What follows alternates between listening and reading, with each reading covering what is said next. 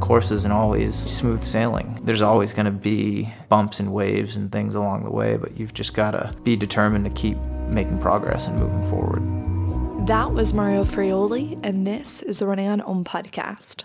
Hey everyone, I'm your host Julia Hanlon, and thank you so much for tuning in to Running on Om. I know there's thousands of podcasts out there, and it means the world to me that you've taken the time, you're trusting me with your headspace and your heart space to bring you inspiring conversations with pioneers of the mind body spirit connection. People I believe who have information and stories that can change your life. Today's guest, Mario Fraioli, is an author, coach, accomplished runner, and was the former senior editor at Competitor Magazine for six years. In this conversation, Mario explores what it means to stay the course in running and writing, why hard work and a competitive fire are essential in pursuing your life and career goals, but also why more isn't always better. This conversation is filled with some powerful stories, from an epic recount of Mario's most memorable race during his college career to his experiences coaching Cesar Lizano at the 2012 Olympics in London, Mario has a deep love of all things running. Mario also opens up about his battle with an eating disorder when he was a young post collegiate athlete and offers some insight on how we can change eating disorder culture in endurance sports. Mario provides his perspective on doping in the sport of running and how we as spectators and athletes can make change. Yes, this conversation is definitely centered on running, but I believe that whether you're a runner or not, Mario's life experience and perspective is for everyone who has a passion, everyone who's willing to experience failure and ask the hard questions of themselves and others. If this conversation with Mario moves you, reach out to us on Twitter or Instagram, and please consider sharing it with someone.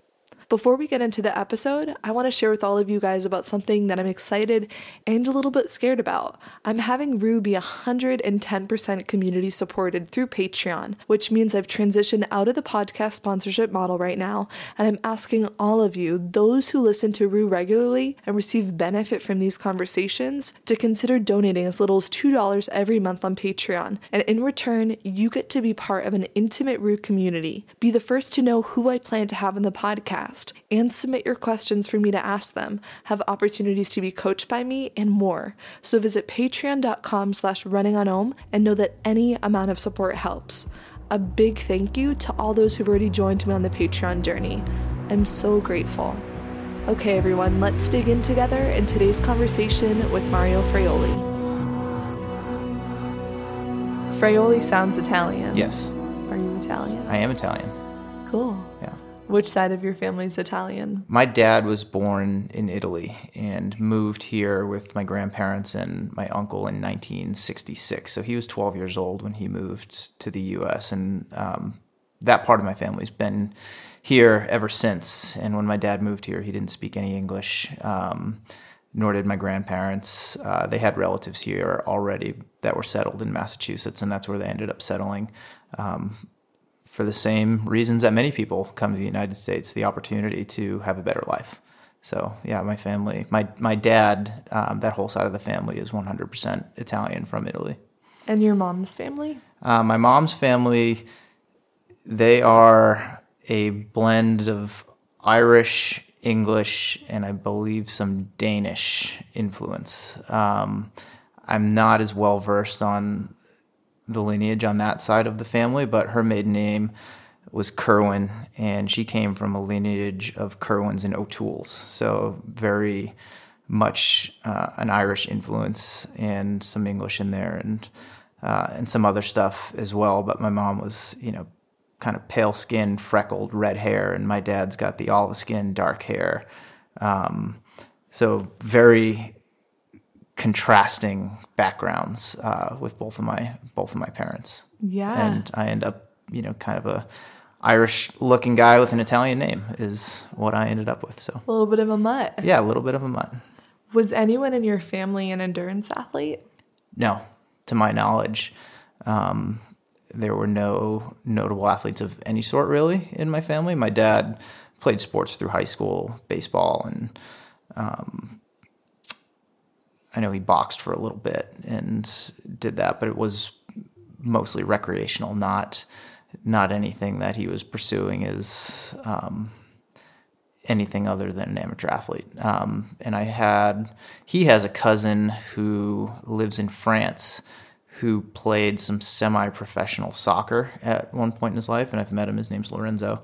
Um, I've met him a couple times before, and he actually took me on one of my first runs ever when we were visiting France as a family before I went to high school. So this was like 19, I think it was summer of 1996 or so. And he took me out on my first distance run. Um, what did you think?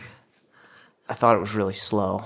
Um, he's, I mean, he was an older gentleman um, and just took me out on his jog around the lake. And I couldn't tell you what pace we were running. I just remember it feeling really slow to me and thinking this is really boring but that's what he did at that point of his life to keep in shape. But he had come from a like semi-professional soccer background.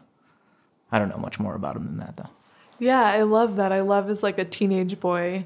You know, the distance running for many teenage boys is not exciting because there's no explosiveness to it or that kind of distance running just that slogging wouldn't mm-hmm. be super exciting or dynamic were what kind of ath- what kind of sports did you play growing up? I was a basketball player. Uh, that was my first love. It's still a love of mine, even though I don't play anymore. But I was all in on basketball from a young age, and I really wanted to play for the Boston Celtics. That was a goal of mine uh, growing up in New England was to play on the parquet floor of then the Boston Garden, then eventually Fleet Center, TD Bank North Garden. But I wanted to play for the Celtics, and I grew up near Holy Cross College, and I went to a lot of Holy Cross College basketball games, and I knew a lot about their history. And um, Bob Cousy was one of their um, most distinguished basketball alumni. Um, Houdini of the Hardwood played for the Celtics.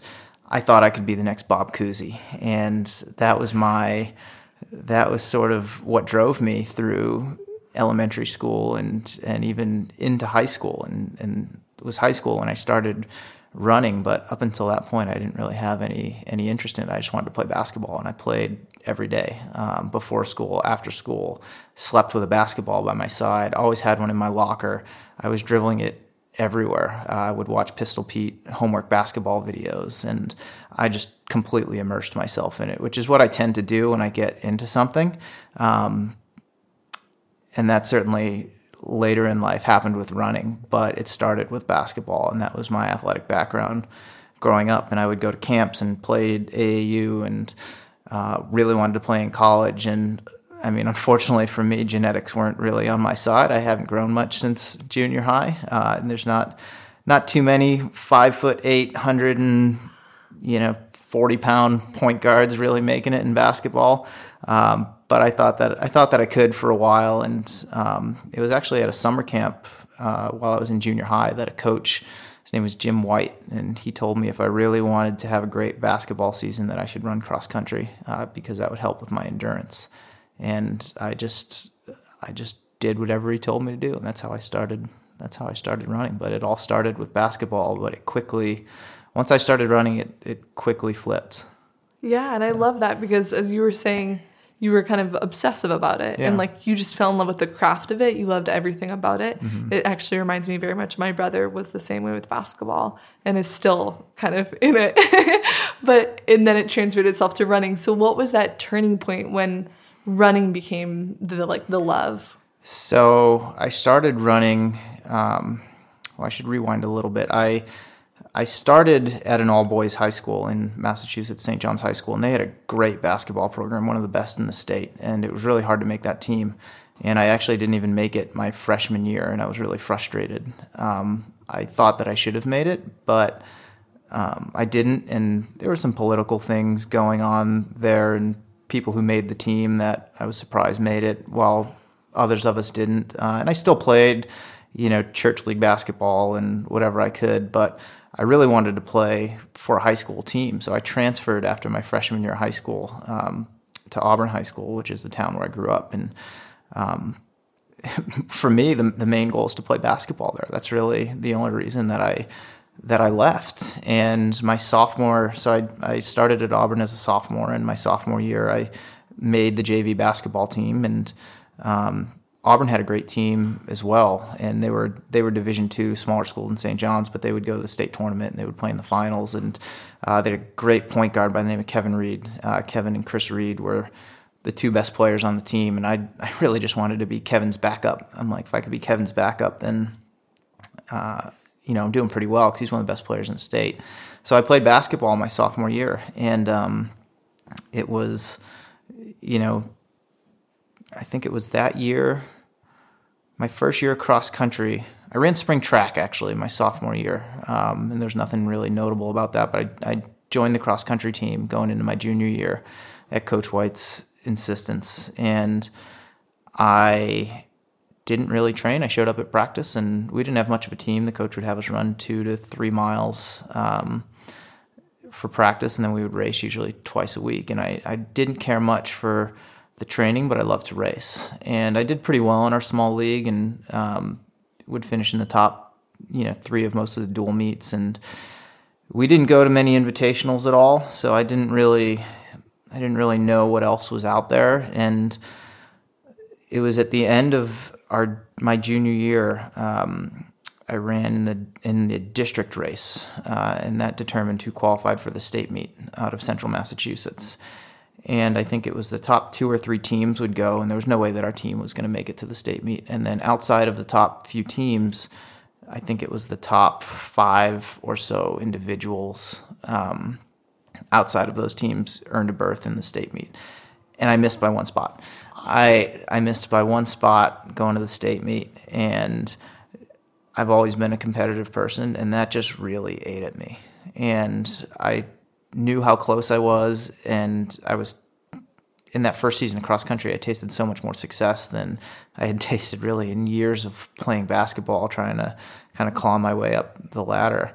And um, that was the end of my cross country season. And I made the decision that year, my junior year, rather than going out for the varsity basketball team, that I would run indoor track. Um, so I, I joined the indoor track team that winter. And from then on, I was I was all running all the time, and just with consistency, I got a lot better.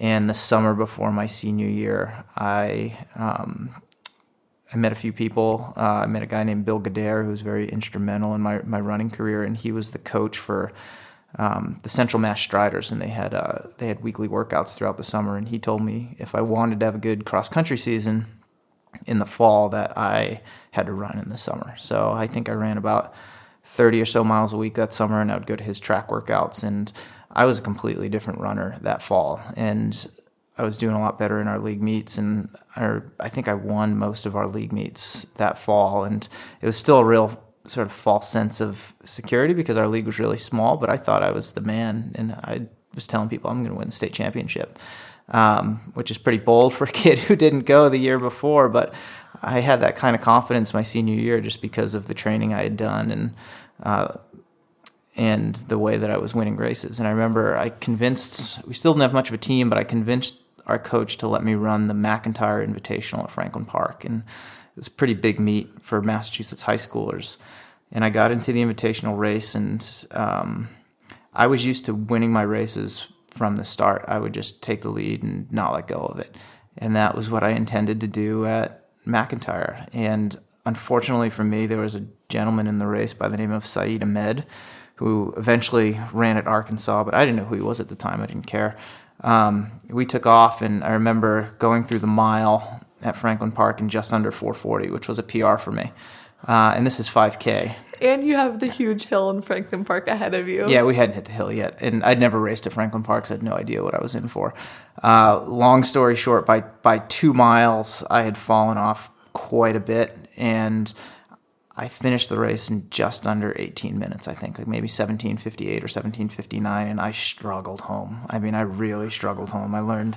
Uh, I learned a big lesson in humility that day and in pacing and in respecting your competition. Um, but that was a it was a good eye opener for me. It kind of knocked me down a few notches and let me know where I stood in the world of Massachusetts high school running in 19 let's say that was 1999 I guess. Um, but it was a good motivator for me and it made me train even harder and uh, I still had big goals at the state meet and um, and I finally did qualify. I think I was third at our district race and um, ultimately finished seventh at the state meet in at Northfield Mountain my senior year, which was a you know looking back, really proud of that because it was a nice improvement from the year before. But I was just so fiery and competitive that I think I was probably on some level I was really happy, but on another level I was really pissed that I didn't win. Where do you think that competitive fire was sourced from?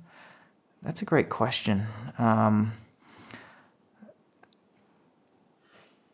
I think a lot of it has to do with my dad and my dad's side of the family. Um, they came here, you know, from Italy and really had to work to better their lives, and that work ethic was instilled in me from a really young age. Um, and my dad and my grandfather, um, it's my dad's dad. They always, I remember, instilled in me from time I was a young kid that if you ever if you ever want something, you've got to work for it. No one's going to give it to you. Uh, and I, you know, I, I still, you know, I still embrace that to this day. Um, but I just, I don't know. I just always, I've always been someone who um, has a hard time giving less than his best. And if I give my, give less than my best at something, um, it really bothers me, and I've I've certainly mellowed a bit over over the years. I realize that you know outcomes are largely out of your control. As a you know as a 17 year old high school kid, you don't. Yeah, a lot of high school kids have a hard time wrapping their head around that. I certainly did. Um, I always thought if I worked harder, then I should win. Uh, and when I didn't win, I was upset and made me want to work even harder. And, and that can be a good thing, and it can also send you down a spiral. Um, thankfully, I took me a while, but I eventually sort of found that balance. But I think, you know, I think it all started, you know, from the work ethic that my dad and my grandfather instilled in me from the time I was a young kid, and that if I, you know, if I really wanted to do anything worthwhile or special, that I, you know, I, I had to work for it, and I had to work harder than everybody else. And I think, um, you know, for me anyway, I think my competitiveness sort of spawned from that. I felt that if I worked harder than everyone else, then you know, I should beat them in a race or I should win the game or whatever it happened to be. So, you know, I was never someone, especially as a high schooler, um, and, and certainly into college, as my teammates could tell you, I, I did not take losing very well. Um, I've gotten a lot better about that, and something I preach with my own athletes that I coach today. Um, but it, it, took a while for me to really um, sort of mellow out and and become okay with uh, not winning, even though I tried my best to get there. Yeah. And I think, well, what's interesting about running is that running is a sport that really lends itself to the hard work and to the discipline totally. and to that competitive fire that's inside of you. Totally. Because it's like you can put in more minutes, you can put in more miles, you can do all the little things. Like, and that's what's, I feel like, a really tricky thing with running. Right. That can serve you and also you can be served. yeah, no, totally. You can. It, it's really easy to go over the edge, and it's a lot easier for me to see that now and sort of be objective about it with people that I coach than I could when I was self-coached or um, I was analyzing myself. Um, I see it so much now with the athletes I work with that think, well, if if this got me so far. If I do this much more, I'm going to get this much further. And as you said, it, that that can certainly work, but it doesn't always work. Um, and usually, for most people, they find out the hard way that um, more and faster isn't always better, or it is to a point, and then you've got to you've got to adjust some things. Yeah. And in college, I read that you were an All American and at Stonehill. Yep. When you look at your college career, can you take me to one race that really stands out as one that was really memorable to you, whether it was a loss or a win that you still think about today? There were two actually. Um, one was a win, one was a loss, and I think the best race I've ever run was my senior year at Stonehill, um, our regional championship in cross country.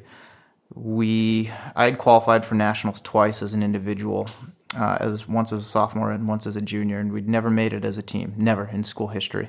Um, and actually, when I started at Stonehill, the program was one of the laughing stocks of New England. I remember my freshman year, we finished as a team. We finished next to last at the All New England Championships in cross country. I think we beat Fitchburg State.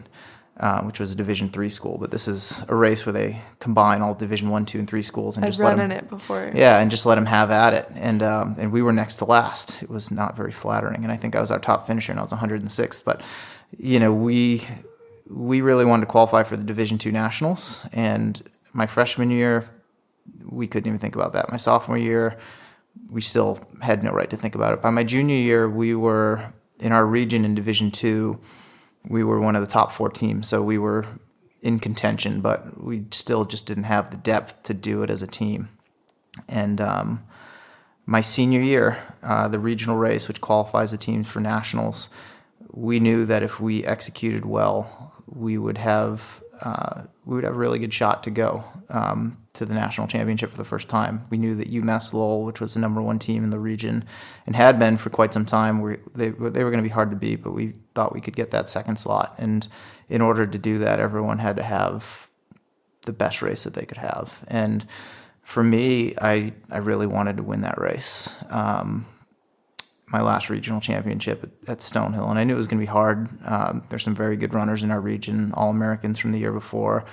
Um, UMass Lowell had two really good runners in Nate Jenkins and Pat Morass, and um, they, you know, they didn't want Stonehill disrupting their nationals plans either. So um, they weren't gonna, you know, they weren't just gonna let us have it easy. Um, but that race started and uh, there was a big pack of us through two miles, and then Nate and Pat at two miles, almost as if on command, just took off, and they threw in a really hard surge and gapped the rest of the field, and all of a sudden, you know, I'm in no man's land in third place. But you know, I'm thinking about my team, and I'm thinking about trying to win the race, and at that point in my career, I was I, I, really just wanted our team to go to nationals for the first time. So I was like, okay, well, you know, if you hold this spot, you know, you're going to lose those two spots to Lowell, but this will be a good result for for the team.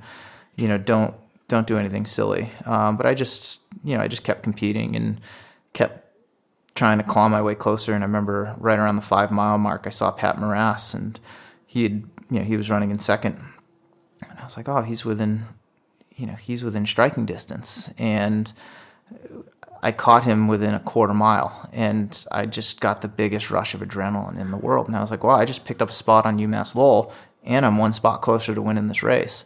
And I just, and I've never felt this way since, as far as I can remember, but I just started running like I've never ran before. And um, I didn't know where Nate Jenkins was. I knew he was somewhere ahead of me, but I knew he was the only one, and I was just running as hard as I could. And then we pulled onto the field at Franklin Park, and I think there's about 600 yards to go. And once you get on the field and go down this little hill, and then you've got to go around a couple backstops to the finish line.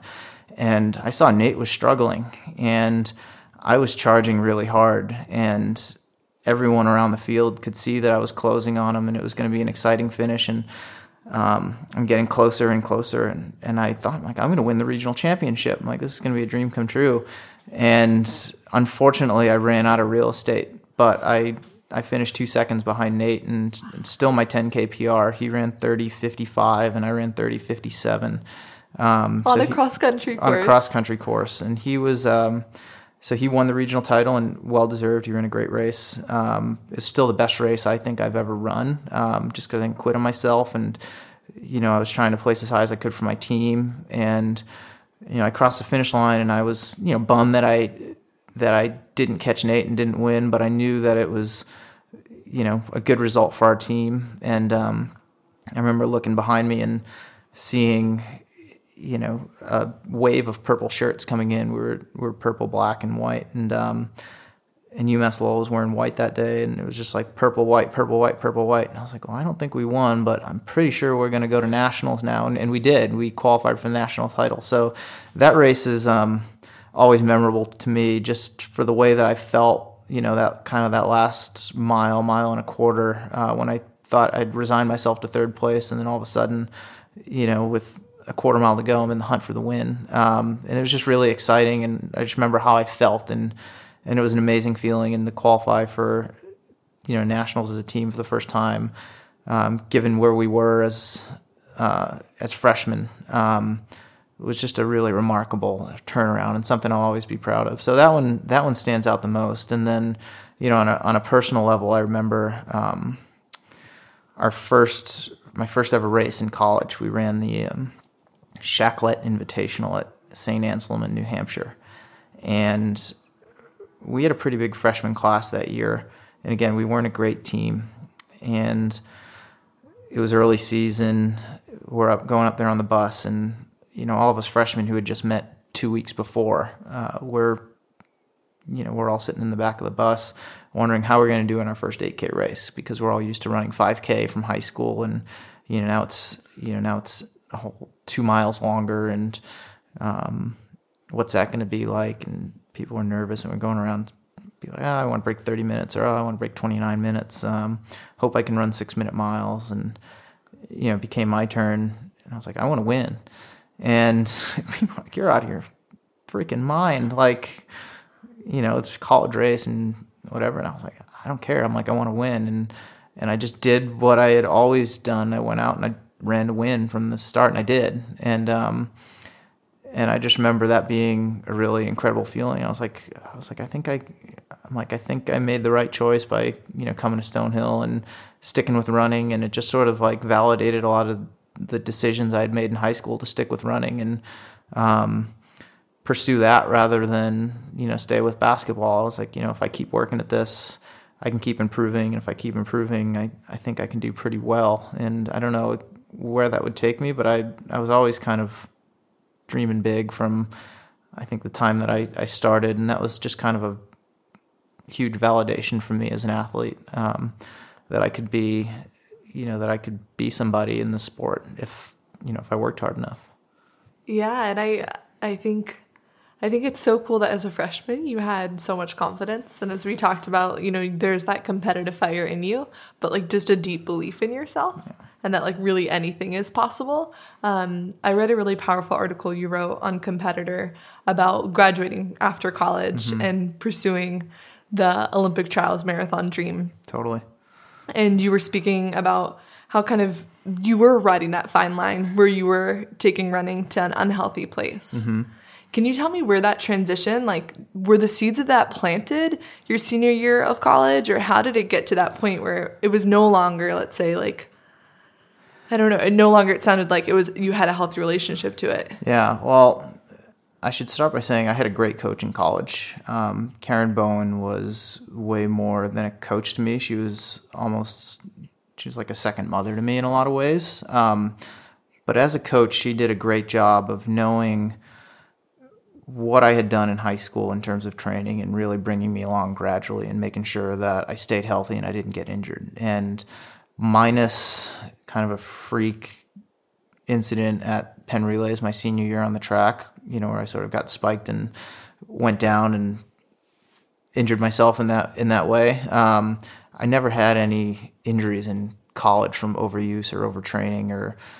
doing dumb things because Coach Bowen always made sure that I was I was doing what I needed to do, but never going over the edge. And yeah. and I had a great collegiate career and a great senior year, and I got better every year and um, improved so much from the type of runner that I was when I came in in high school.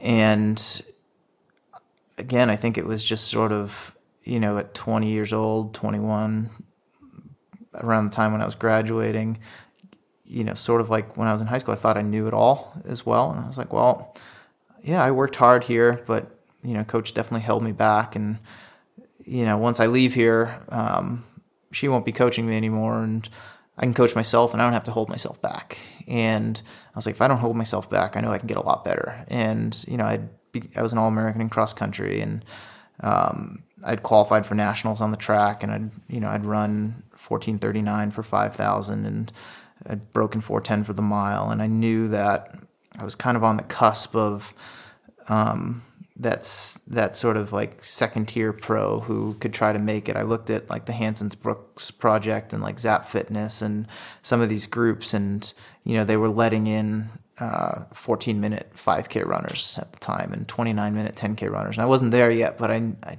I thought that I could get there you know, in six months. Um, I just needed to train a lot harder. So after I graduated and I was on my own, um, that became my sole focus was try to, try to get into one of these groups and qualify for the Olympic trials. And, um, you know, I, I thought, you know, I could get myself there. And, and I just made a lot of poor decisions. And I, I really did some not so nice things to my body and uh, trained like an idiot. And, and I, I suffered mightily for it. I was injured, um, some pretty major injuries. I've I've had three stress fractures, two in my sacrum, one in my pubic symphysis, and this happened over the course of a few years.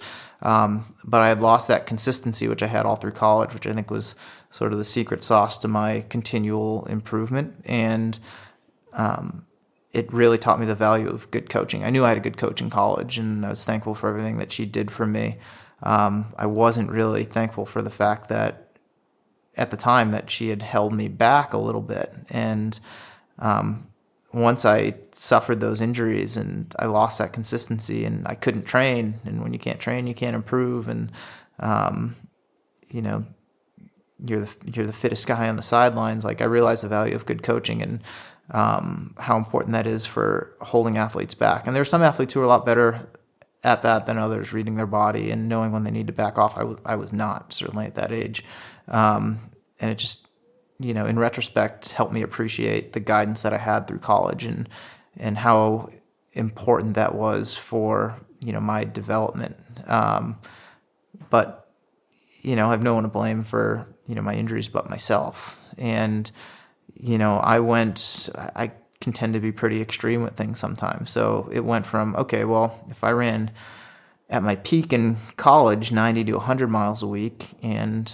I you know was an all-American and ran fast track times, if I run 100 to 120 miles a week, um, I'm going to I'm going to be that much better. Um, you know, if I was running my interval workouts at you know repeat miles at 5 minute pace, if I'm running them at 445 pace, that means I'm going to be so much better. Um, you know, I, I started overanalyzing every every little thing about my training, which I mean, my training was looking back, it was great, but I was always like, okay, well, it's what we were saying earlier. If if this was good enough, more is going to be better. If this was fast enough, then faster is going to be better.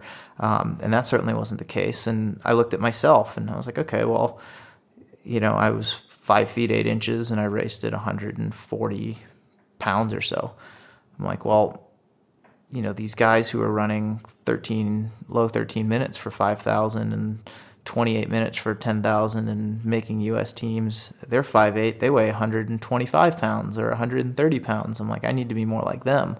Um, so I, I got caught in this really bad downward spiral, of, you know, trying to trying to get as light as possible because I thought that would help me get faster. Um, and again, it wasn't. I didn't take a safe approach to it, and it wasn't a gradual thing. It was just like all in and restricting calories and trying to train hard, and um, just a lot of dumb decisions as a you know 20 was I 21 22 years old um, and you can get away with it for a little while I mean I had you know, after college, I had run, I actually moved out to Oregon for a little bit uh, in Eugene to join a team out there, um, Team Eugene Puma. And was just a ill advised decision. I went out there not knowing anyone, having no money, having no job, not having the running resume to really attract sponsorship. And, you know, I was home within two months and joined the Boston Athletic Association. They had a great racing team and um, started training with some of those guys. And, uh, did that for two seasons and then switched clubs to New Balance Boston. And I, and I had some good, looking back, I had some good races. And, you know, sort of that mentality I had when I was younger, and I still had it as a my first few years of post collegiate. Um, I was never running fast enough. I always felt like I should be better than I was for the work that I was putting in. And um, I was just really hard on myself. And, um, you know, running lost some of its enjoyment for me. It became more of a job, which wasn't fun. Um, you know, I started obsessing about weight and getting, you know, more focused on, all right, how low can I push the numbers on the scale as opposed to the numbers on the clock and counting calories. And, you know, it was, it was really a pretty dark time for me. And it wasn't until it wasn't even the first time I was injured or the second time. It wasn't really until like my third stress fracture of my pubic symphysis where I had to look myself in the mirror and say, you've got no one to blame for this but yourself um, and the decisions that you made. And you don't have a healthy relationship with yourself right now. You don't have a healthy relationship with running. Um, and I just, I stopped for a while. Um, you know, my first two injuries, I was like, okay, well, this is just because I'm training hard. So I've got to cross train even harder so that I can come back and not lose anything.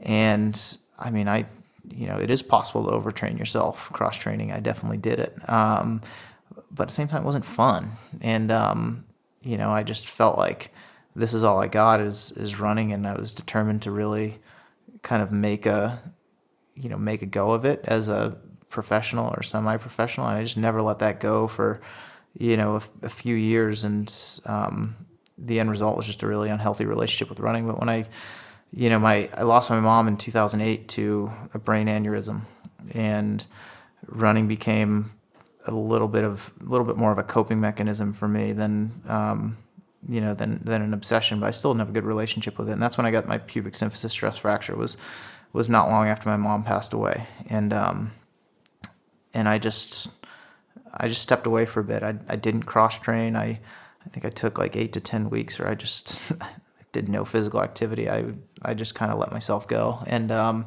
it's the best thing I ever did. And it really forced me to um, reevaluate my relationship with running and what I wanted to get out of it, and what place I wanted it to have in my life, and forced me to think more about the decisions that I made and how they affected me. And um, you know, it was you know, at the time it was kind of a depressing, like low time. But looking back, I'm like, that was really important because I feel like now, you know, as a still as an as an athlete, um, and as a coach, like my perspective is just a lot better than it ever was, and it's it's good for me um, because knock on wood, I've been able to stay healthy since 2008. I haven't had any injuries that have you know sidelined me or caused me to miss any period of time um, with running. So I've learned how to read my body better and make smarter decisions. But also as a coach, I can use. I think I I can spot things in people before they can, and you know help them from going down a destructive path, whether that's overtraining or undereating or um, just not treating their body well or not having a good relationship with running. Um, and you know, for me, it's really you know, it's, it's really important for me to be able to to help others learn from my mistakes and um, you know and help them not commit the same ones and get more out of their running and have a better relationship with it. And um, you know looking back i'm like well maybe i maybe i wasn't meant to be you know the olympic trials qualifier. Um, you know, maybe I could have been if I made some smarter decisions, but maybe like the decisions that I did make and the results that came of it, you know, they've they've helped shape my current perspective and they've helped me to help others um, get closer to their goals and and not have to, you know, not have to. I shouldn't say give them up, but not be able to pursue them, you know, in the manner that they want to. So. Yeah, and that kind you, of a long-winded answer, but no, it's powerful, and I just I just want to acknowledge that I think it's so cool that you're able to be so open about your struggles and your highs and lows because having like being in the valley, hmm. you now understand like what that's like and you're able to see it in other people and you're actually like you're a student of the sport, you're a teacher in the sport, like you've been in all the different places and you've had a lot of the different experiences. Yeah. Which just gives so much richness to like all your work. Yeah. Well, I, I mean, you know, I think there's only so much you can learn from a textbook. A lot of it's, especially in running and, and certainly with coaching, a lot of it is experience, whether it's your own or you learn from, you know, someone else. I mean, a lot of things that I that I went through, you're not going to find in you know a textbook. But I know there are a lot of runners, male and female, who struggle with it. Um, you know, I I can look you in the face and say I had an eating disorder. Um, never had it diagnosed. Never got professional treatment for it. Um, thankfully, I had a lot of friends who looked out for me and called me out on some stuff and supported me when I needed it. But I mean, I had an unhealthy relationship with my body and with food and and with running, and you know, all those things play off of each other and they all go together. And um, you know, hindsight is twenty twenty. But I mean, I learned so much from, you know, I learned so much from that time in my life. I mean, I look back at the stuff that I was doing. I was like, you were just an idiot. Um, and and that's not the you know that's not to say people are, are idiots, but I mean these are decisions that I made, so I feel like I could say that about myself. But I mean, you know, here I am trying to run 115, 120 miles a week so that I can qualify for the Olympic trials, uh, so that I can look more look the part, so to speak, um, as an elite distance runner, and you know, realize not realizing like yeah, you can't do that on like 800 calories a day. Um, you know, you can't lose 16 pounds in like six weeks or something like that, and you know, expect that you're going to sustain for a while. Um, you know, just like looking back at my, you know, my experiences as a, you know, as a post collegiate, and again, um, thinking I was a know it all, and realizing that I I was just beginning to learn actually. Um, well, and also it's not like I feel like you can't be mad at yourself Yeah. because at that time you were actually just doing the best you could. No, ex- which was pursuing your dreams. Yeah. and that's how you thought. yeah, It was obviously that was distorted thinking, and you have perspective now, but like Mm-hmm. Right. that's kind of a part of it. yeah, and it just you know again just to you know just to kind of hammer it home, it really looking back, it's like I would have benefited from having you know a coach at that time who who I was willing to kind of almost like give myself up to and trust completely. And I think that was part of it too, is I, you know, I had a hard time trusting other people. Um, and it was just a, again, it was just a really tough time, you know, of my life, but I learned so much from it. And I feel like I can take those lessons and, you know, share them with others. And hopefully, you know, as I've said in my writing before, if I can help one person through my own experiences, then, you know, it was worth it for me to go through that so that someone else doesn't Yeah. have to. I feel like in the sport of running, um, male eating disorders are pretty taboo because a lot of people, I think, speak about it in terms of women having eating disorders Sure. in the running culture.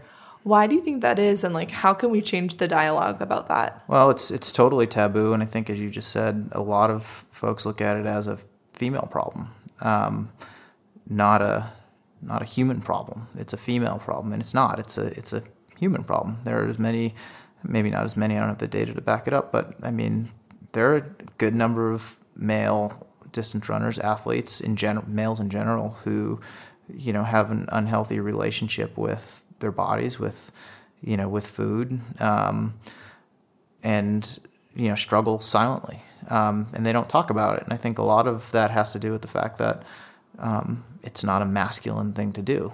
Um, you know, it's oh that's a that's a female problem, and you know a lot of guys are whether they would admit it or not are too macho to admit you know that they would have a problem that most people think of as as female. So I think that's a big part of it. Um, and guys in general just have a hard time admitting weakness. Um, you know, and that's a it's definitely a period of weakness and vulnerability. And um, you know, what's interesting is I had friends who were like, "Yeah, we knew something was going on, something wasn't right. We could tell, but no one would ever say anything to you." And it's like, you know, it's hard for you know, it's hard for me to talk about it with people, but it was hard for people who saw me struggling to you know reach out and say hey are you doing okay? I mean fortunately i did. I had a friend good friend of mine um, christina. She i mean she had been through some of the same stuff herself and she saw what was happening with me and she called me out on it. And it was you know it was one of the best things that that happened because it forced me to kind of come to terms with what I was doing to myself and, and what effect it was having on not only me but my relationships and everything going on around me. I mean, you you don't realize it, but you become, you know, I became very, I don't know if insular is the right word, but I mean, I just You isolate yourself. yeah, exactly. so You're isolated. Focused on your totally. on keeping it all together. Yep, keeping it all together, and and I think on some level, subconsciously, or you know, you've you know something's off and not right, but you don't want to talk about it, so you just sort of keep it to yourself, like it's your dirty little secret type thing, and um, and that was definitely me. And I mean, I I feel fortunate that I.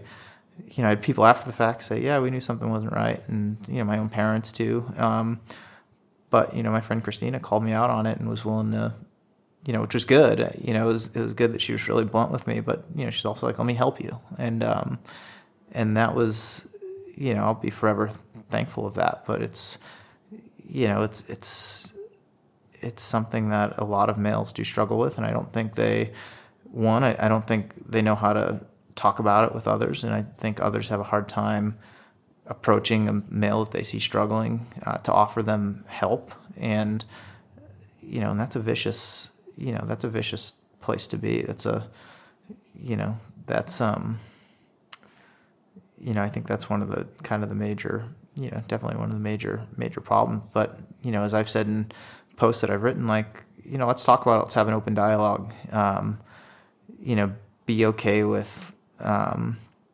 approaching a friend who you think is struggling and do it in a you know in a tactful way. And if you feel like you're struggling or you can you know you're struggling, you're afraid to talk, like you know reach out to someone, even if it's someone that you don't know. Like there are people out there willing to you know willing to help you and realize that you know it's a it's okay. It's not um, you know it doesn't make you a, a terrible person. It doesn't you know everyone struggles with with something um, but you know reach out for help and you know you can you can improve your situation and then hopefully you can help improve others. And um, but i think because it is so isolated when things are isolated it's you know it's for better or worse it's hard to you know it's hard to spread awareness of something and and hard to really keep a conversation going. So you know that's why i try to be open about it in hopes that i can spur someone else who identifies with my story and says, "Yeah, I struggled with a lot of the same things," and you know, gets them to talk about it with me or someone else, and you know, it's kind of like a game of telephone. All of a sudden, things start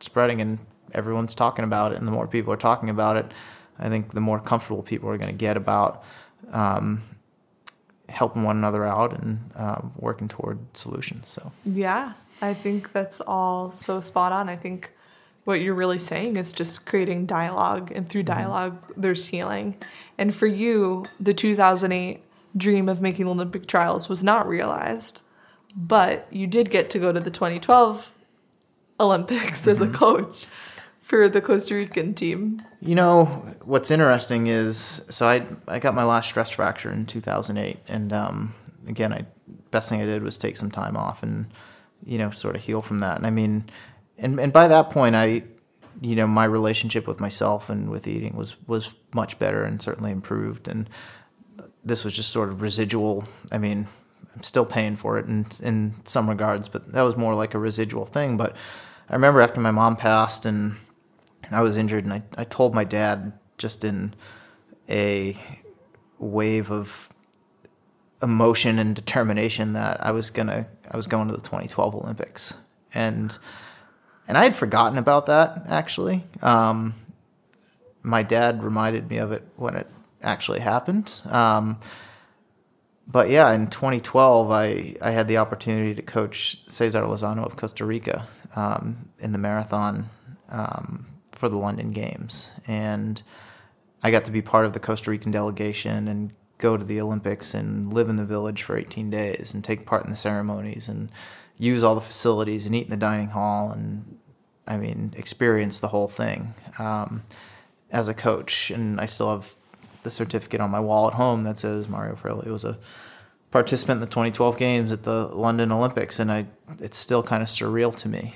Um, but it was an amazing experience, and you know I yeah I mean I I didn't make it there as an athlete, but I, I got to have my Olympic experience. And it's just, I don't know if that's, you know, the universe working in funny ways or, um, you know, just being so determined to get somewhere that ultimately you find a way, even though you weren't really looking for it. I mean, the opportunity kind of fell in my lap, to be honest. And um, I'm grateful for it and I made the most of it. And it was, you know, it was, it was amazing. Um, but I, I did get to have that experience in, in 2012. Not maybe not how I had originally envisioned it, but it was still you know one of the most special experiences in my life. What in particular was really special about it? Um, just to to be a part of the journey with Cesar, and that was his first Olympic Games and something he had been working toward as an athlete for many years, and um, I started working with him about it's about 10 months I think before the game started and he had already had his qualifier and um, sought me out as a coach. And it's his first Olympics, first time someone from his country's been to the Olympics in the marathon um, for a male in, I think, like, let's see, 84. So, you know, almost 30 years, 28 years or something like that. And, you know, Cesar is a national figure in Costa Rica and has a lot of attention on him. And he really wanted to do well. And, you know, he trusted me to guide him in this journey. And that meant a lot to me. Um, a lot of ath- I mean athletes do that when they approach me for coaching all the time, but this was I mean this is like the ultimate level, right? And and I, I think I realized that and it, it just kind of meant a lot to me that someone would trust me with something so important, um, especially someone I hadn't met before who just sort of knew about me through, you know, my writing and um, results of my other athletes and and whatnot. And it was uh, you know, it was just a really special time. Like I got to go to Costa Rica and be part of this press conference, and you know, we did a few training camps before you know the Olympics, where Cesar came to San Diego, where I lived at the time, and you know, I'd I'd gone to Costa Rica with him, and um, you know, we'd done some races, and um, for him, it was, you know, I approached training him like I would any athlete, and for him, he was doing things in training that he hadn't done before, and was seeing success that he hadn't had before, and um, you know, he had run PR. You know, in the build up to the Olympics, he had run PRs at 5K and 10K and um, and half marathon. And then going into the Olympics, he was, you know, he was ranked um, 103rd of 105 guys on the starting line. So I mean, he really he had nothing to lose. Um, but for him, he was, you know, he should have been just happy to be there, but he wanted to do as well as possible. And, um, you know, he had a great build up and, you know, he was confident on the day and he ended up moving up throughout the race and um, finished 64th at the Olympics. And that was a big deal. Um, you know, it wasn't a fast day time wise because it was kind of a crappy course and um, super hot for a marathon, but you know he outran his ranking by quite a bit on the world's largest stage, and it was just it was just really cool to be a part of that. Like you know, totally selfish thing, but it was it was like yeah, I played a big hand in that, and um, I'm super happy for him, and I'm proud of what we are able to accomplish together, and um, you know, I think it's it's something you know even though Cesar and I don't work together anymore, it's still something we talk about, and uh, you know we're still good friends, and um, it was just a really amazing experience. So. Yeah, what you spoke to about the trust, that's something that really stood out to me as you were saying that after college, you know, you struggled with trusting mm-hmm. a coach. But to have someone put full trust in you, right. that's so powerful. Right. Yeah, I, th- I think about that all the time with every athlete that I work with is you know, I've I've never recruited an athlete um, to work with me. I've always been approached, whether it's when I was working at a running store in Massachusetts and had a woman come in who wants to run her first 5K to a guy who wants to, you know, run as well as possible at the Olympics. Um, you know, people come to me because, you know, they want me to guide them toward their goal. And that's a really powerful thing and not something I take lightly. And every time, I mean, I don't work with a, lot of athletes one on one, and it's just when you enter into that relationship, um, it's one based completely on trust. And I don't take it lightly, but it's, you know, it's, it's a really special thing. You're like, this person's entrusting me to guide them to where they want to go. And I think my first thought is like, well, don't screw it up. And you know, at the same time, it's like you want to keep that, you know, you want to keep that trust going um, because oftentimes, you know, you're going to change what that athlete was doing, and you know, they may have their doubts for, you know, you can see that they're like doubting what you're having them do, and then all of a sudden they have a breakthrough, and and they're like, oh, yeah, well that's well, that's why I hired you. Like, you know, I'm going to trust you type thing, and um, I don't know, like those those relationships are just really special. And I think that's whether it's a coach athlete relationship or with your spouse or just a friend, like having you know, having someone's trust is is something I don't take very lightly, and I think it just shows that, you know, it just shows that how how willing someone is to believe in in you, and that you know that fuels me to want to help them to the best of my ability. When you look at 2016 thus far, mm-hmm. can you take me to a certain coaching moment or an athlete that you're working with right now and either a breakthrough they've had with you or just a moment that really stood out that moved you? Yeah, so I work with a woman um, whose name is Caroline Boller, and Caroline's 41. She really started running, competing about three years ago, and Caroline and I started working together in November of last year.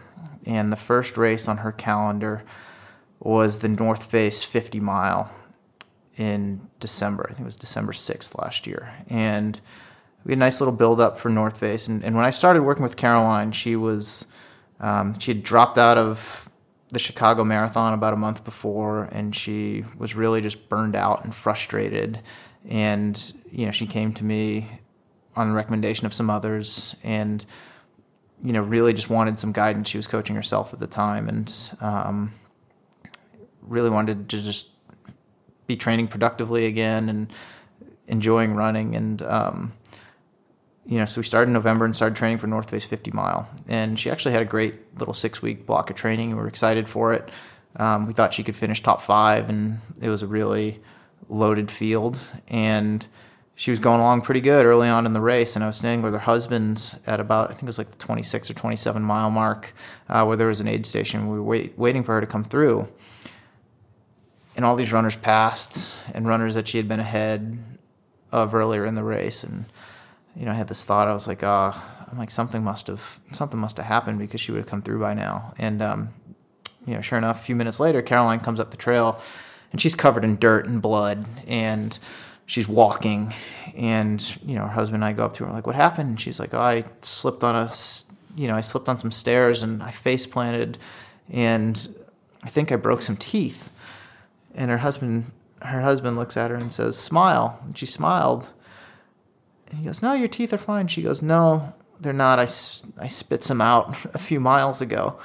Um,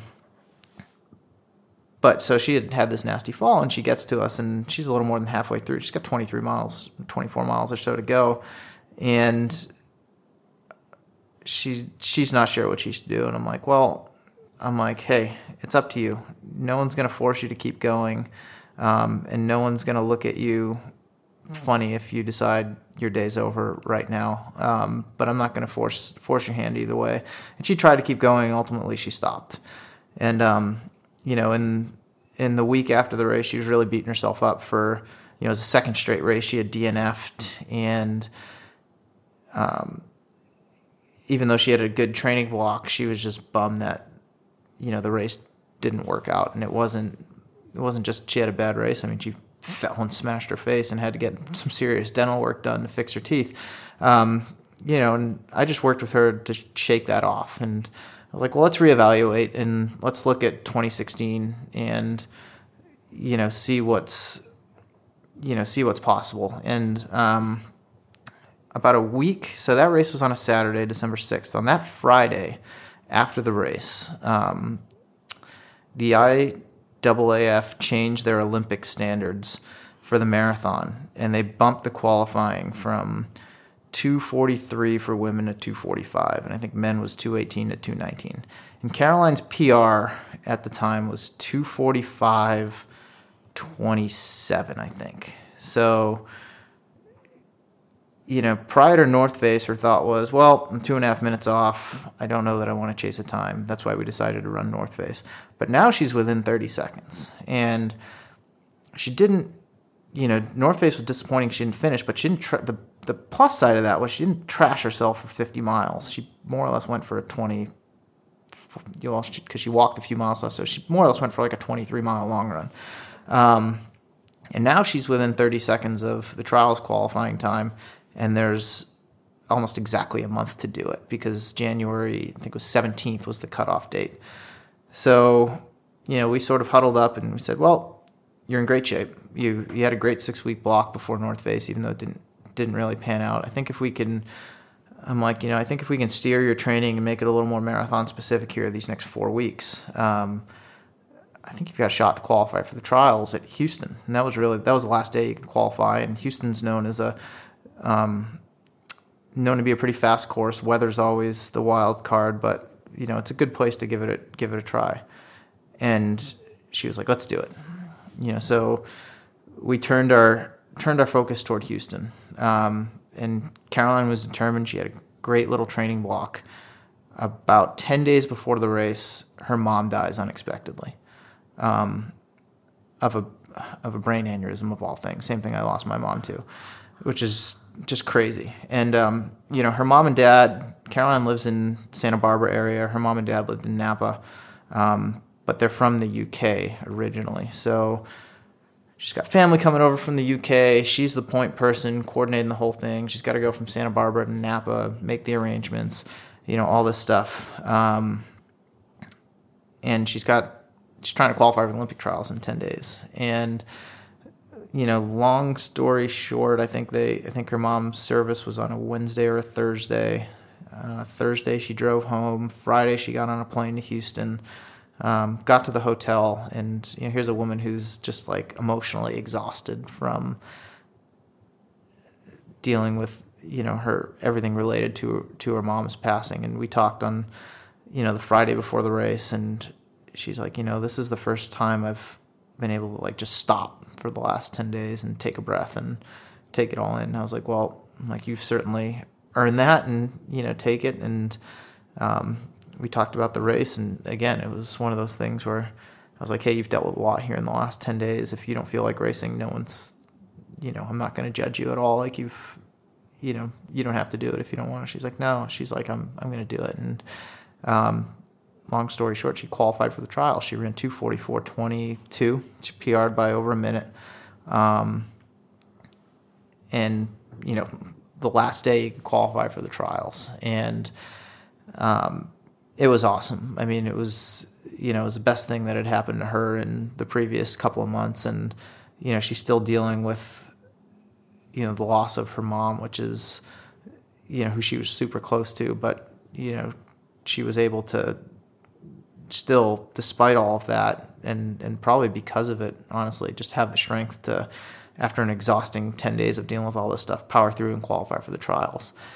Um, you know, story gets even better. So, you know, the trials is now a month later in LA, four weeks. So, you know, she's got to recover from qualifying for the trials and the marathon, um, and then running the trials in LA, which was just a, a, horrendous day to run a marathon. It's, you know, super hot and people are dropping like flies. I was and, out there um, spectating. It yeah, was crazy. Yeah, it was it was hellacious. Um, and she just, you know, we took it pretty easy in in the interim and did a couple workouts just to kind of keep her going. Um, but she just wasn't recovered when the the trials rolled around, and you know she was like, "There's no way I'm not finishing this race." But you know, slow for everybody, and she I think she'd run like a I think she ran 257 at the trials, um, and she was happy to be there, proud that she finished. Um, it was the first race her dad had ever watched her run, which is cool.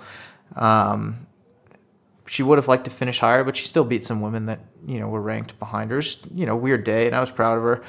And um, we were talking about sort of like what's next, and we had plans for her to return to the trail. She's more of a trail ultra runner, um, and she had had the idea. She's like, "Well, the, I've never run a, an ultra race on the roads, and the 50k national championships are in New York, and they're just a few weeks after." The trials. Um, so again, one of the, kind of the benefits of the trials being as slow as it was, it really like she went into preservation mode, so she wasn't crushing herself for 26 miles. It was more just like a you know long run, gut it out and finish. And she actually bounced back pretty well off of that. And we got in a couple weeks of training. She went to New York. Um, won the U.S. 50K national title, split 248 in the marathons, faster than she ran at um, the trials and broke the American record for masters, uh, 40 plus, and qualified for the qualified for the world team um, this November. So this is a really really long answer to your question, um, but in this year that's been one of my proudest moments as a coach um, and someone you know be inspired by your own athletes and just their own determination and um, being able to bounce back from various types of adversity, um, whether it's running related or not, and um, you know just to be so determined to to kind of hit hit a goal or even to do something that you know probably six months ago Caroline didn't think was possible um, is really gratifying and, and, something I'm just always proud to be a part of. Um, you know, and I'm just really proud of her as you know as an athlete, and um, I think that exemplifies like that's the type of athlete that I want to work with, and that's the type of athlete that I want, you know, kind of setting. You know, I think it sets a tone for the other people that I coach too. But um, you know, as far as this year goes, I mean that it was just the most incredible like two and a half months stretch between you know someone who was just really down on their running started getting excited about it again, feeling better than she has in months, falling flat on her face, um, you know, and then being disappointed, and then being like, okay, well, I'm going to try to qualify for the trials, and losing your mom, and then actually qualifying for the trials, and having a disappointing race at the trials, and setting an American record, and doing all that stuff, and it was just like it was this crazy roller coaster um, over the course of two and a half months. But I'm I couldn't be more proud of how she handled it, and um, you know, she she's getting what she deserves out of it, which is all good stuff. So.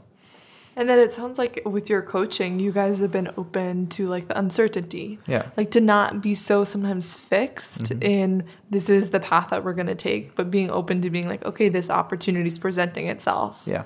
Let's welcome that. Yeah, totally. Um, I don't think you could ever be too rigid in your planning. Sometimes you have to be. I mean, there are, you know, Olympic trials and Olympics and national championships, like those dates are pretty fixed. And if you're gearing up for those types of things, like, you know, you've got to plan out well in advance. But, you know, as we saw with Caroline, sometimes things just don't, for whatever reason, they don't work out in your favor. Um, but the iron's still hot, and I think you've got to you've got to find a place to strike when the iron's hot. And um, I think just you've got to be rigid to a degree, but you've also got to maintain a sense of flexibility and know, like, all right, well, even if that main objective, for whatever reason, we're not able to go after it or achieve it, there's always something else you can apply yourself toward, and and you can surprise yourself, and it can be gratifying in in a different way. Um, you know, for you know, for Caroline, it was qualify for the trials, um, you know, and hopefully have a you know tight, but turn around in four weeks and have another great race at the trials. Um, didn't work out, but it allowed her to, you know, take advantage of this other opportunity, and and it just went, you know, as as well as anyone could have expected to. And now she's going to run on her first U.S. team, which for her is a big deal because she just got her citizenship about a year ago. So that's um, so cool. So yeah, it's you know I think it's important as a as an athlete and a coach to you know just not be you know just not be so um, hard headed all the time. Um, you know, in some regards, you, you have to be, and that's and, and great athletes are. But I think too, you can miss a lot of opportunities if you're too focused on on one thing, mm-hmm. um, especially for with runners for all the training that you put into, you know, especially longer races like the marathon ultras. It's like all this work goes into one day, um, and I've always hated that because you know, if that one day goes great, then yeah, in, on some sense it validates all that work. But I tell people, like, none of this goes to waste you know, so let's find other ways that we can make use of it. Um, you know, whether it's you know another race or something else further down the road. So I think it's just I think it's just important to keep a flexible mindset in regard to that kind of stuff. Yeah, I think that's really beautiful. And in addition to coaching, you've worked with Competitor Magazine for six years, yep. and you just announced that you're transitioning out of being the senior editor yeah, last week was um, my last week at competitor after six years, and uh, it's still, you know, as as we chat right now, I'm on vacation with my wife, passing through Bend, Oregon, which is one of my favorite places in the world.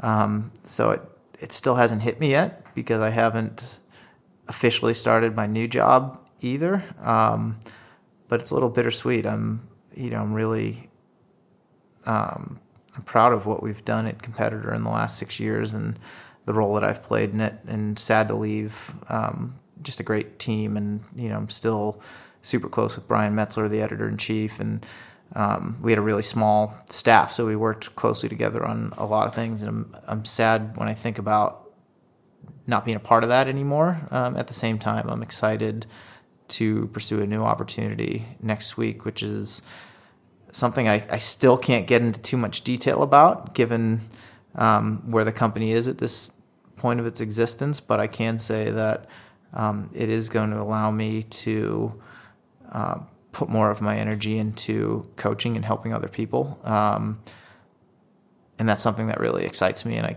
can't wait to get started. And so this new opportunity has a connection to coaching, you're saying? Totally, yeah. And to running yep. in some capacity. Yeah, totally.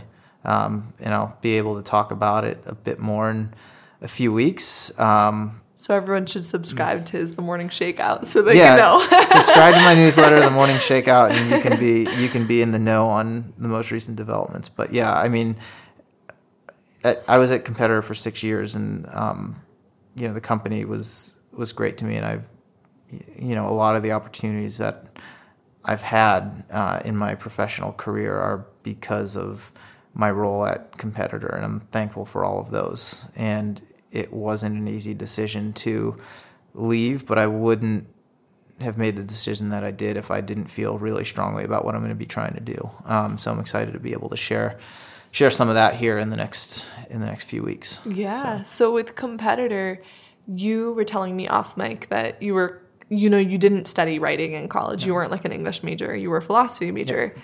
what was it like to have so much of your life focused on writing if that's not necessarily something you were trained in as a journalist? Yeah like being self-taught? It's just something i've always enjoyed doing. And oftentimes i need to remind myself of that because it, it can be work. Writing's hard work. Um, but when i was in college i I mean, I loved philosophy, and that's why that's why I chose to major in it. I didn't know what I was going to do with it. I thought I may go to law school or I may go into counseling or something of some sort. But I, I stayed with philosophy just because I enjoyed the material. I enjoyed what I was reading, and I really liked writing papers and being able to um, take a stance and defend it rather than take a multiple choice test. And I've always I've always preferred that.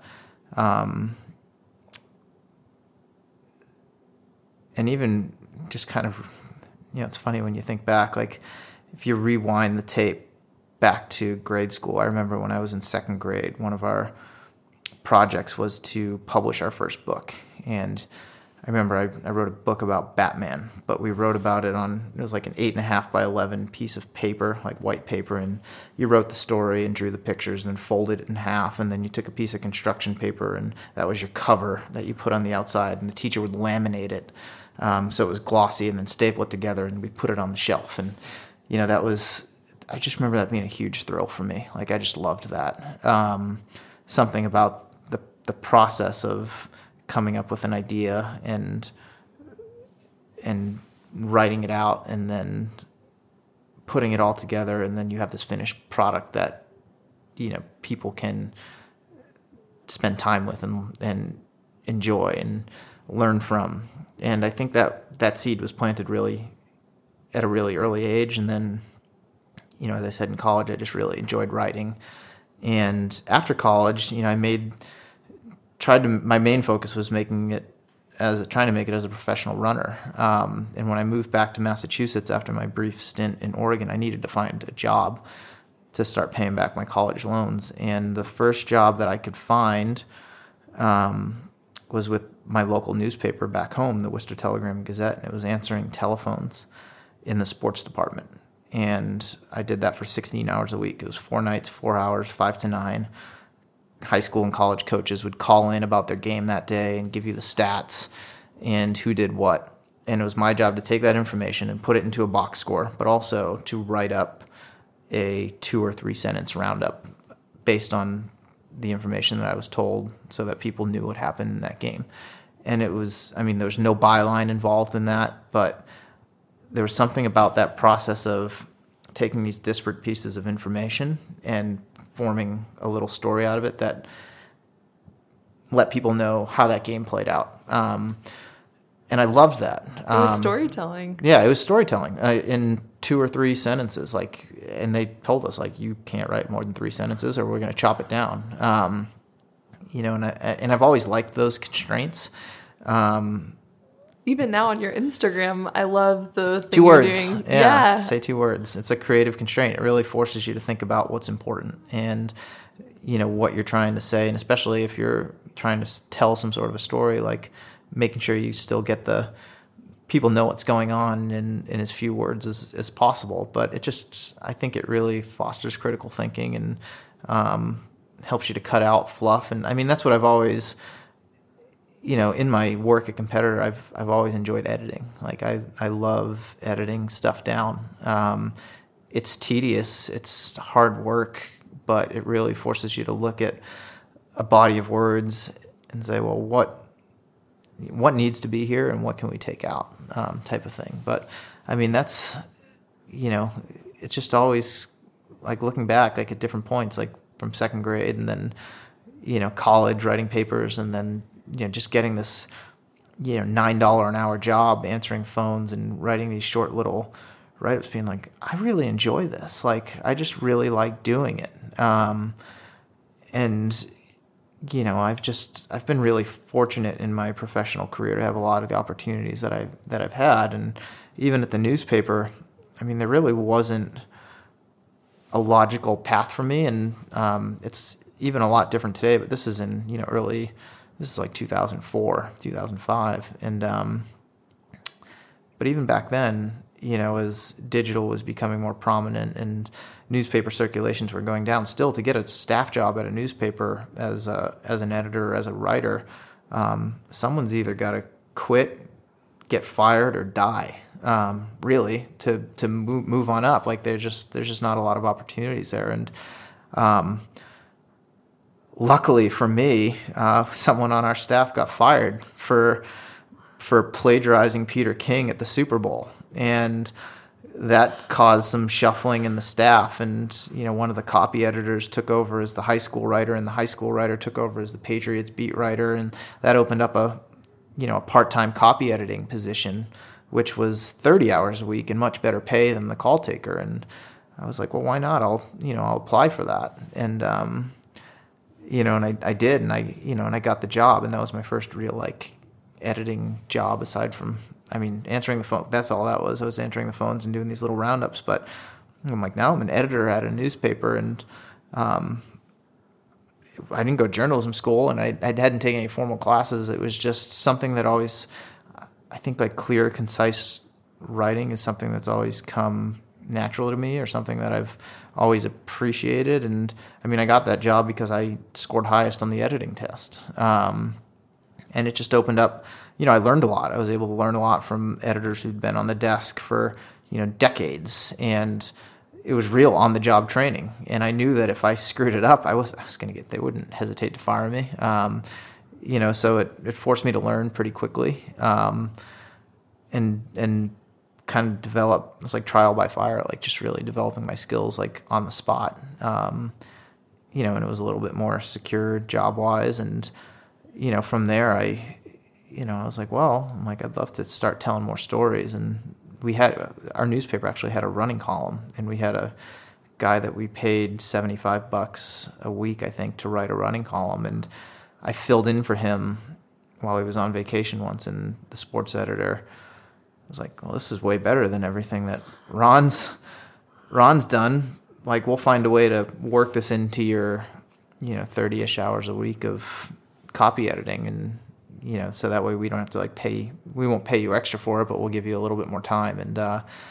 and you know, that was just really kind of the start of writing a bit more. And um, you know, I ultimately left the newspaper to work in a run specialty store because it was more secure. Um, you know, it was full time, and I had benefits and um, more steady hours. I mean, if you're copy editor at a newspaper, you go in at five or six and you work until one, two in the morning.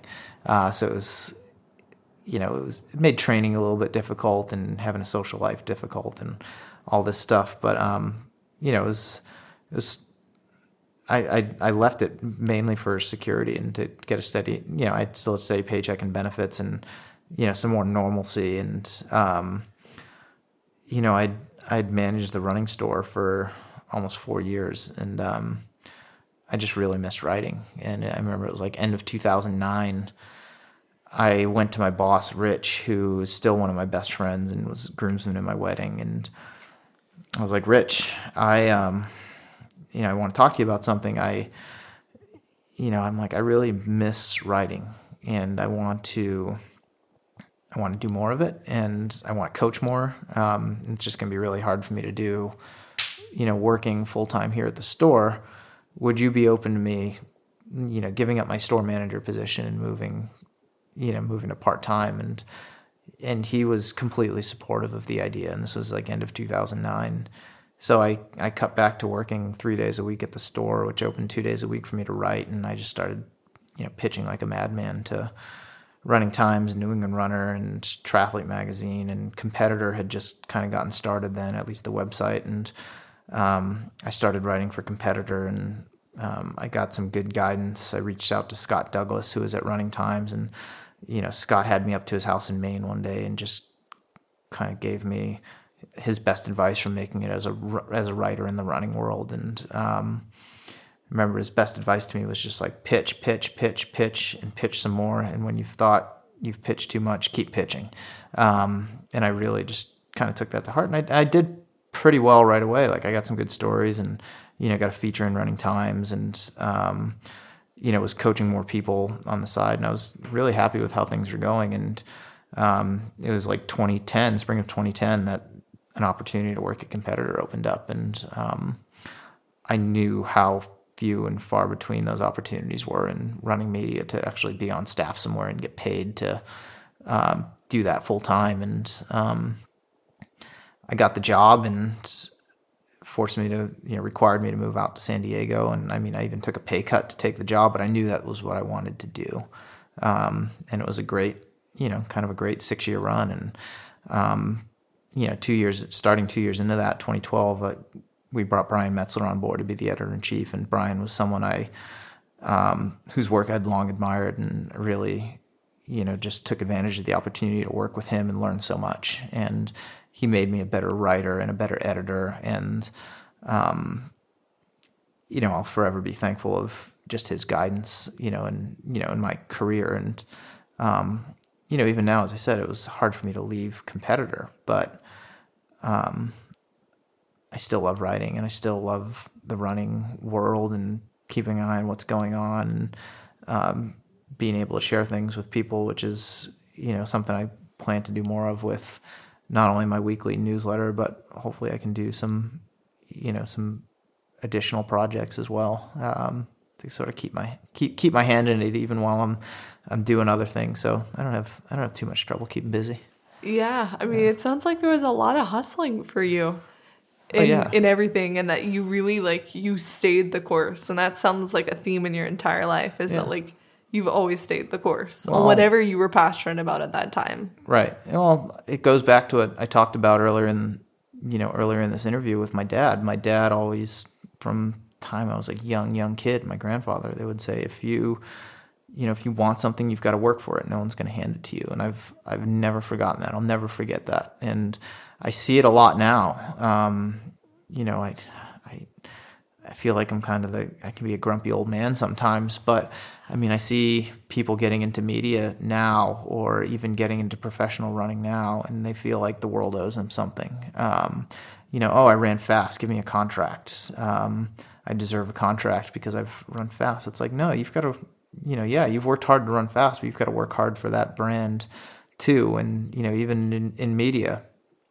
people get you know i knew when i got that job at competitor to that um, i kind of got lucky because those positions don't open up very often. Um, but i knew i was to i knew it's where i wanted to be and i was to take advantage of it. And you know i busted my butt for the last six years to get where i am now. And i see people come in you know in you know I just pay attention to the media world and I see people come in uh, get their first editorial job out of college and within a year they think they should be running the show. And it's like it just doesn't it doesn't happen that way. Like you've got to pay your dues. And um, you've got to put the work in, and you've got a lot more to learn. And I think for me, one of my biggest advantages as a writer and an editor, and even as a coach, is I've I'm doing these things because I have an interest in them, and because you know because I want to. I want to become a better writer. I want to be a better editor. I want to be a better coach. And, you know, I've hustled to learn what I've needed to learn, develop the skills that I've needed to develop to do my job as best as possible. And that's something, I mean, I hope I never lose, um, you know, because I'm always just trying to improve. And, you know, I think that's, and that's something I try to instill upon, you know, people who either know me or follow me or, um, you know, want to know more about me. It's like, you've got to, you know, you've, if you want to get somewhere, you've got to work. Like you've just got to, you've got to keep working and, and like you said, stay the course, you know, and the course isn't always, it's not always smooth sailing. I mean, there's, there's always going to be, you know, bumps and waves and things along the way, but you've just got to, you know, be determined to keep making progress and moving forward. And, um, know, that's something I've just always tried to do. Yeah, it is inspiring. So thank you. Um, something you have been very vocal about in your writing and in your morning shakeout newsletter is um, changing our sport and mm-hmm. doping and the role of drugs in our sport. And I wanted to kind of just talk about that a little bit and sure. how you actually see real change happen. Yeah. Happen. Like how is that going to happen in our sport? And especially with the Olympics fast mm-hmm. approaching. Well, I think on many levels, the sport of track and field and competitive running is very archaic. Uh, it's been stuck in the same ways for many, many decades. And it's hard to really make change. And as people who pay attention to what's going on in the sport know, there are athletes who are just kind of sick of the bureaucracy and sick of the way things have always been in coaches, and they're being very vocal about it and and making some headway. Um, the obvious ones are, you know, Nick Symmonds is is pretty vocal on things. Lauren Fleshman's very vocal about things. Um, but there are a lot of athletes who are, you know, quiet because they've been able to, you know, they're doing okay for themselves, and and I think that's part of the problem with track and running. You've got a lot of people, you know, all the way down to the athlete level who are just looking out for themselves, and then certainly on the administrative level who are looking out for themselves or you know, for some sponsorship deal that they made so that they benefit from it. And I think there's just, this has been going on for decades and it's going to be really, really hard to unwind. And, you know, I've been in the running industry in various capacities now for, God, like, you know, over 10, well, as an athlete, 18 years. But, you know, just since I've gotten out of school, you know, 2004. So we're going like 12 years and, you know, from specialty running to media to, you know, okay athlete to high level coach, I've I've seen a lot of things, and um, I've seen a lot of things I don't agree with, and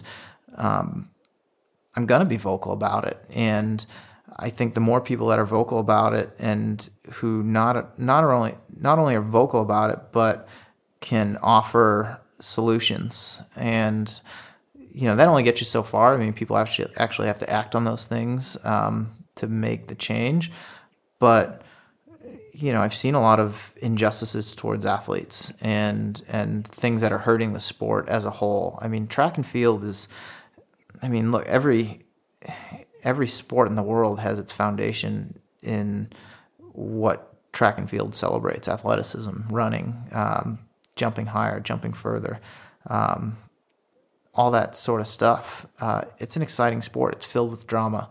Um, you know, it can be inspiring on so many levels from, you know, 90 year old folks setting records at the Penn Relays to, you know, a seven year old kid taking part in the Junior Olympics and, you know, Usain Bolt breaking world records and everything in between. Um, but a lot of those stories aren't being told very well. Um, you know, a lot of them aren't allowed to be told very well. Um, a lot of athletes are kind of limited in what they can do and what they can say. And, um, I don't know. I, I mean, I could go on about all the all the different things. I need to get a notebook out and start listing them. But you know, as I you know, especially now with um, with my newsletter as I have been, and, and now that I'm not on staff at a you know, a publication, I'm going to call it as I see it. And I think the more that I can do that and provide like a better picture of here's what's really going on and the challenges that the sport is facing, that athletes are facing, that coaches are facing, that sponsors are facing, um, the better off I hope we all can be in in the long term, and that people can rally behind that. And um, I think that's what I mean. Ultimately, that's what it's going to take is is going to be.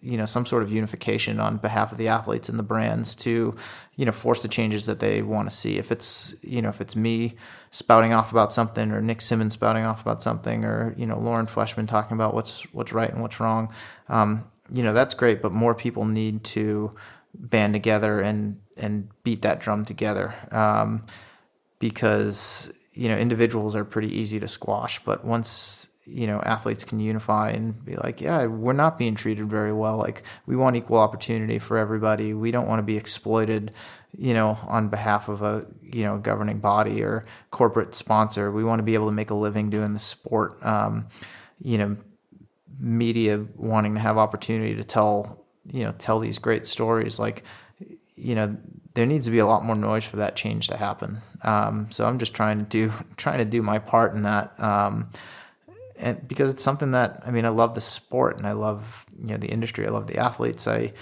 you know i feel like it's something that could be you know i think it could be one of the most popular sports in this country i think it it you know it certainly is at a participatory level but it's like you know track is easy to forget about in the years between the Olympics. And, um, you know, as I, I wrote in one of my recent newsletters, like it's just, it's really packaged and presented poorly. Um, and, you know, I think if people have ideas on how to improve that, like we should share them and, and try to spur change. And that's the only way it's going to happen. There are too many people in this sport on various levels that stay silent, and that's not a good thing. So as a spectator, I actually had a listener when she found out I was interviewing you. You know, she asked like, "What's the first thing maybe as a spectator we can do to institute change?" That's a that's a great question. Um, that was Liz, by the way. Just I gotta give her a shout out. Yeah, I think you know, I think letting you know letting USA Track and Field know um, that you know if they didn't get much out of a broadcast or something. Um, you know, it's that's a good thing. That's a great question as a as a spectator. What can be done? You know, it's it's really um, you know trying to you know I think spectators can you know if spectators are into watching an event or watching a sport or you know they feel proud to be part of a tribe. Um, they're going to spread that, and I and I think you know I think um, right now like the way the sports packaged and presented and said like on TV and and in other mediums like it's it's not really made for the spectators. It's like I feel like there are governing bodies that are really just trying to satisfy their you know their sponsors more than anything else and you're cutting out kind of key events and not telling the stories of you know the the athletes who are doing great things and can connect to the spectators. Um, I think the spectators can, you know, just be more vocal. Um, you know, tell governing bodies like what they want to see more of, um, what they're missing. Um, you know, and I, I think if again, if there's enough of a collective, you know, sort of uprising amongst spectators saying like, I really want to be into this, but I'm not I don't know, I'm not entertained or it's too, you know, it's too long, it's boring. Um, you know, find ways to make it more exciting and innovate, like calling for innovation. I think that's gonna, you know, that's gonna help the sport. Um, you know, and help it be more appealing to more spectators. I mean, that's the thing. It's like the format of road races and track meets. Like, you know, they're they're not made for spectators. They're so long and drawn out and you know kind of slow. It's you know it's worse than baseball in that you know, in that respect. But I think if you could, you know, find a way to take these, you know, take these different events and, and take these different skills that track athletes or track athletes have and, you know, putting different spins on them that make it, you know, make it worth getting behind. Um, you know, I think spectators need to demand, know, spectators love cheering for teams. Like, you know, I think there needs to be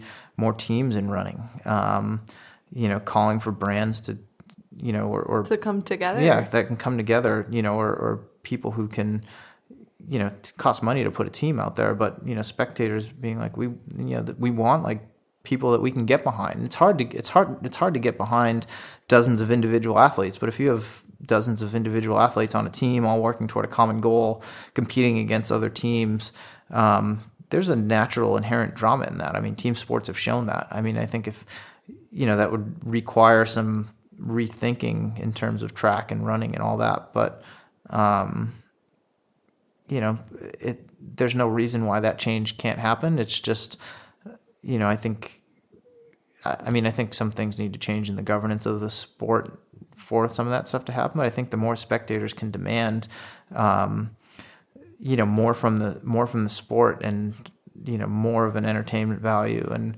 more something that they can get behind and follow throughout the year. I mean, that's the thing. It's like, you know, marathons are great, but you know, world Mar- world marathon majors is the closest thing that we have to like a season that people can follow and the general public certainly doesn't get it and even most hardcore running fans you know don't follow because these these events are months and months apart.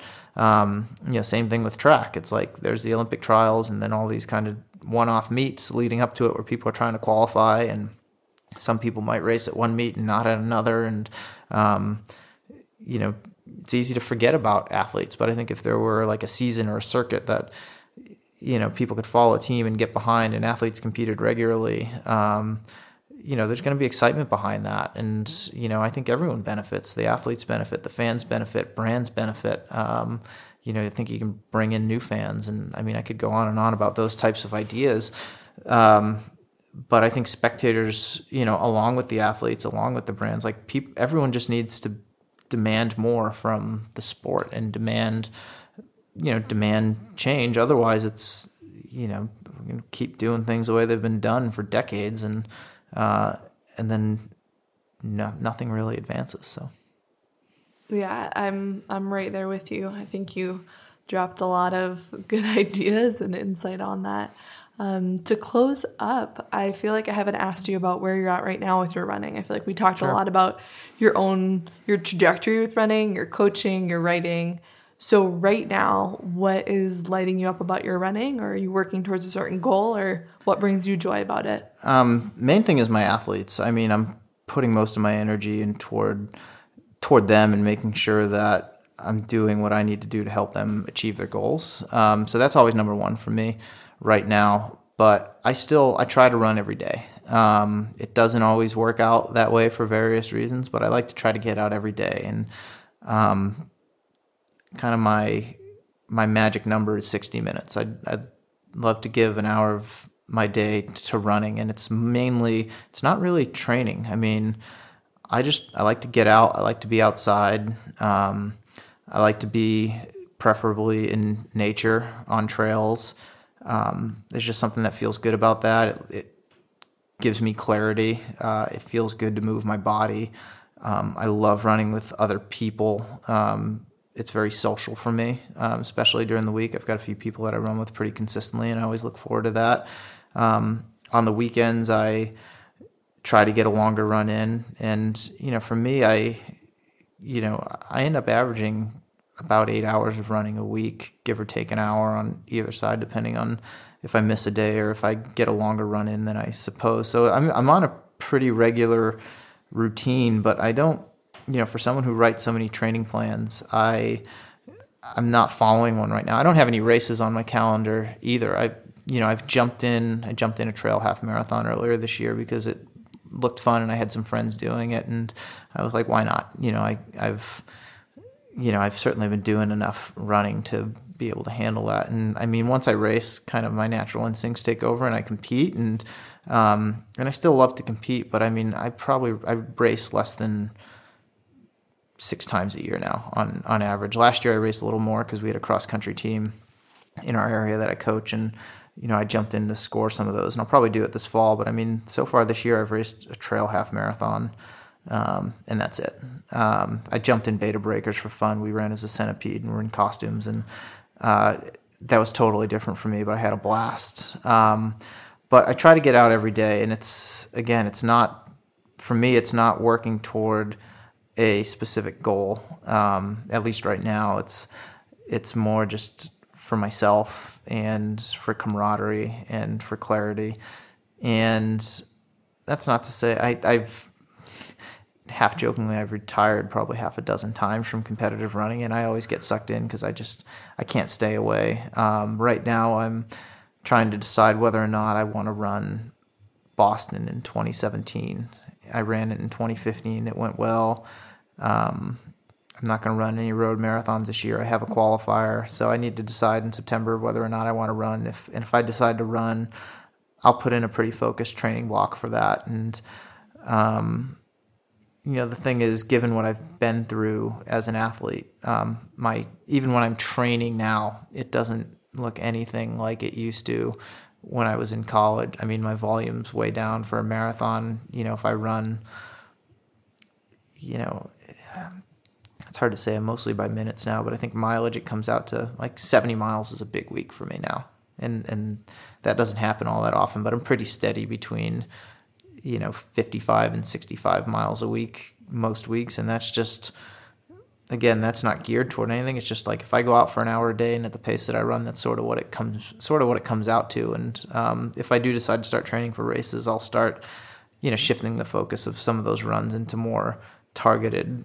workouts, but it's way lower stress than it's ever been. Um, but I, you know, I think I love it more than I've ever have. Um, you know, I, I, feel really thankful for to have running in my life and, and thankful for all the things that it's brought me and the people it's introduced me to and the opportunities that it's given me. And um, I'm just grateful that I can do it. Um, I know I know others who aren't as fortunate for one reason or another. They're injured or you know life is too busy and they can't get out and run. So I'm just thankful that I have the opportunity to get out on a you know on a regular basis and as long as I'm able to do that I I have no plans to stop. And if I feel like racing I'll race. And if I don't it's you know I I, I don't I don't know. I miss it and I don't but if it's like for me it's like if I can just get out and I can stay healthy that's the most important thing. And um, I'm kind of at that point now too where I've gotten to know my body so well that if I feel like I'm on the brink of going over the edge, I just back way off and I don't think twice about it. Um, and you know, ten years ago and certainly before that, I, you know, I would have just kept pushing through. And now I'm at a point where, with my main goal being to get out the door every day and stay healthy, um, you know, I've I've learned to keep things in check. Yeah, it's cool. I mean, it sounds like you've let it you've let it evolve in time. Yeah it's totally evolved it's, definitely. and it's continuing to like i yeah. feel like one year from now we could be sitting here and there'll be a new chapter to it maybe that you may not expect. Yeah i mean just in the last two years since i moved to the bay area i've really gotten into trail running and i've done some ultra distance runs and that wasn't something five years ago i would have told you i had any interest in. Um, but now i do and it's just you know it's different and i'm learning and i'm you know learning about myself and others and training and um, you know again brought me new opportunities. And um, you know it's it's nice that having done this for more than half my life now it's there's still some newness to it and there's you know new things that I'm excited about. And I don't know I want to I want to be able to run for you know for as long as I'm alive. And um, I know that sounds so cheesy and kind of cliche but um, you know, i I think I've been deep enough into the hole before to realize like what it would be like if I can't run. And I just know I'm a, you know, everything's better when I'm able to run. I'm, I'm just a, I'm a better husband. I'm a better friend. I'm a better coach. I'm a better person. I'm more productive. Um, you know, so for me, it's important that I always like, I, I keep that balance and I find a way to keep it in my life. Beautiful. Thank you so much for your time. And I'm so happy you're passing through Ben and we got to connect. And I'm a huge fan of your writing and your work. And I'm excited to see what your job, what you'll, what you'll share when you will. yeah, no, thank you. And thank you for, um, thank you for having me on your show and, and the opportunity to speak with you today. I appreciate it. I feel like Mario and I could have talked for a lot longer He has so many stories, life experiences, and passions.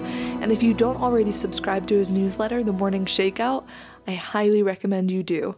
It's one of my favorite parts of the week to open my inbox every Tuesday morning to Mario's email with analysis and insightful, entertaining commentary on all things running in life.